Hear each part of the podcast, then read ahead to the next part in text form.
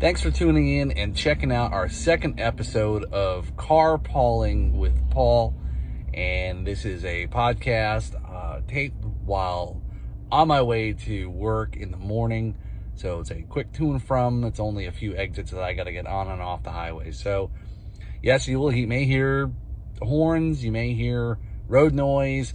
We'll try best to reduce the road noise, but I'm going to get the feeling that really you're riding with me. You're riding shotgun. We're carpooling to work or whatever you want to call it. But that's that's the concept there of the podcast. So this episode, I was thinking about. Uh, I was listening to yesterday. Eddie Trunk on satellite radio on my way home from work, and a guy called in on his live show, and they were talking about ticket prices and how it's gotten really ridiculous. Ticket prices are you know, it's almost, you can't even afford, it's like people talk about you can't even go afford to go to baseball games anymore or really any professional sport for that matter, a family of four, right? So this caller called in and said, oh, you boycott like the ball players and, you know, if they're, you think they're making too much money, blah, blah, blah, blah. you know, at, at the end of the day, kudos to them, right? This is the com- country of uh, opportunities, supply and demand, capitalism, I want to charge this much and someone's willing to pay for it, supply and demand, you know, so, I mean, go for it. I mean, we can all get mad because somebody's living in a, a big house and cars and boats, but at the same time, somebody's pay, willing to pay him for it. Just like I'd be okay with somebody willing to pay me a million dollars a year to do what I'm doing or do this podcast. And, uh, so Eddie had responded, well, he's talked about this before where, if you're wanting to go to a show and you wait and, and you just can't bite the bullet about paying the prices to go see your favorite concert or whatever, then wait a day or two before the show. And that's usually when promoters or the venues will drop the prices. Obviously, it's like an airplane. They want to fly that plane fully. They don't want to have empty. They're burning fuel for flying two people. So, very same concept. They want to drop the prices, get your butt in the door, and then because we know how many seven dollar beers you're going to probably be buying and t-shirts and all the other crap too when you're there, food and whatnot. So um, it's almost as uh, you know like going to a theme park too, same concept.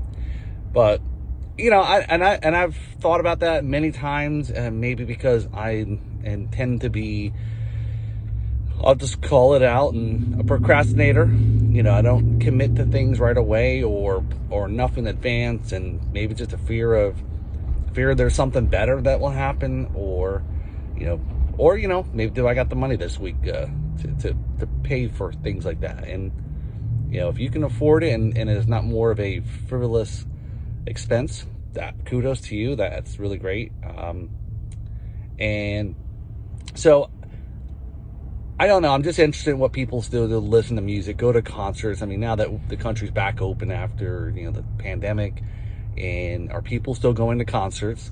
Are people saving up their money to go to certain shows, whether it's a big arena show or bands that have been out for over big touring bands or older bands that are now up there that they can charge more. You know, I, I can't imagine what the Elton John tickets were for that last show in, in Dodger Stadium, but or like the hot new hot one where the Taylor Swift debacle, and or even I think and I don't follow country music much, but I think it's Morgan Wallen. He's also the new top. So I don't know. I guess who's I, again. Kudos to the artist. I, I don't. I don't want to. I don't want to shit on them.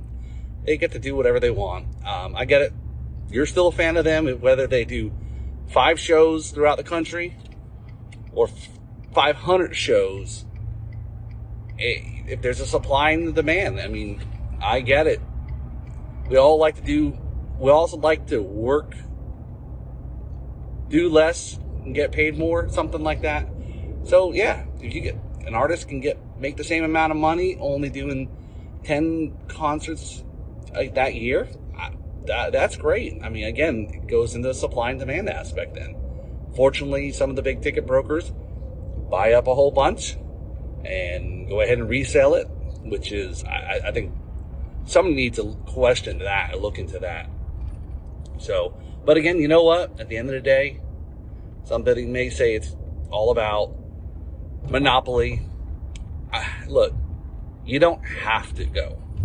As much as we would all love to go, we don't have to go to the concerts. There's so much now that we can see our favorite band, whether it's a live streaming event. You know, they're still listening to their music, or I don't know if any of them make even DVDs anymore. Or I'm I'm old enough to remember the days of the VHS tape, the cassette tape that every band put out of that tour and all the back scenes, behind the scenes. You know, made, made, now that think about it, it almost seems like those VHS tapes of bands and the behind the scenes footage on the old VHS camcorders. That probably be like, that, that'd be like the equivalent today of bands putting out a Patreon page for exclusive content, I guess. So, I don't know, 30, 25 bucks for a VHS tape of exclusive content of the band and so forth, or, uh, or on, pay for their online, uh, subscription to their Patreon page. So, I don't know. Let's bring, let's bring VHS back. Uh, anyway. So, again, that's just my thoughts there about music. Um, I've got, I'm, you know, hit me up in the comments here uh, over the, on this post over on social media on the Drums and Rums page, and let me know what you think. You know, are, are you going planning to go to a show this coming year or between now and the end of the year? I have nobody that's on my radar that's a must-have. Uh, again, I'm probably like I said, I'm probably gonna wait the last minute, sit and play and out and see who's gonna perform and do I got the money and do I really want to go to a three day festival anymore? You know, really hate to say that at my age.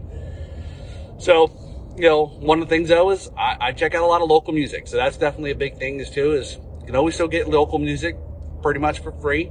Uh, you know, go support your local musicians and, uh, have a good time there. Support local, support the local establishments.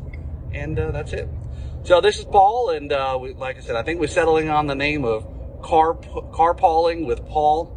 Again, you're riding with me on my way to work. It's a short drive in the morning. And uh, hopefully you like these little short episodes, and uh, I'll talk to you all next time.